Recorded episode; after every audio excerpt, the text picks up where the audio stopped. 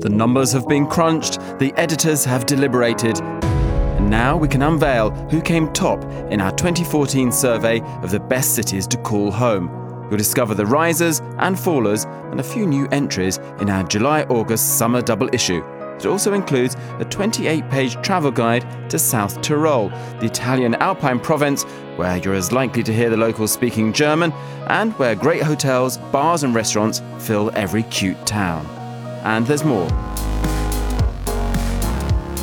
In the affairs section, we find out why there is so much to admire in Toronto City Hall, particularly now a certain mayor has gone.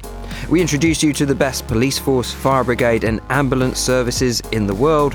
We find out how to keep the lights on in Bamako, plus, there are 10 great essays on how cities work, or at least should work.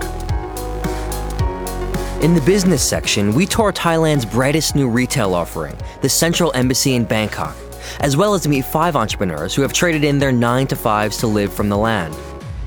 We also discover the company spearheading Portland's small business revival and stop in Japan to visit the collective that's reviving the fortunes of its beloved hometown of Onomichi. In culture, our building is Brisbane's Goma, a contemporary art museum that's putting a smaller city right in the middle of the art map. Then we get high on the scent of ink, investigating how local media makes the places they write about. And we go to the cinema, profiling the independent spaces that give their cities happily square eyes. In the design section, we head to Auckland to see how a recently rejuvenated works depot in the middle of the city has provided a new home for the city's creative class. And then from bridges in Berlin to baths in Budapest, we discover some of the world's most charming gathering points, and also pick out 10 of the best urban details from knobs in Valencia to manhole covers in Japan.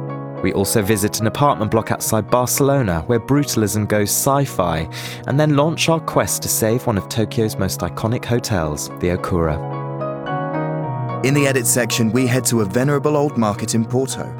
Not only has the Mercado de Bolhão put food on the city's tables for the past century, its ongoing importance goes to show that bigger and shinier don't always mean better. We also explore three inner city enclaves offering an agreeable quality of life from Taipei to London and Santiago. Monocle's July August double issue is on newsstands around the world now, or get yourself a subscription at monocle.com.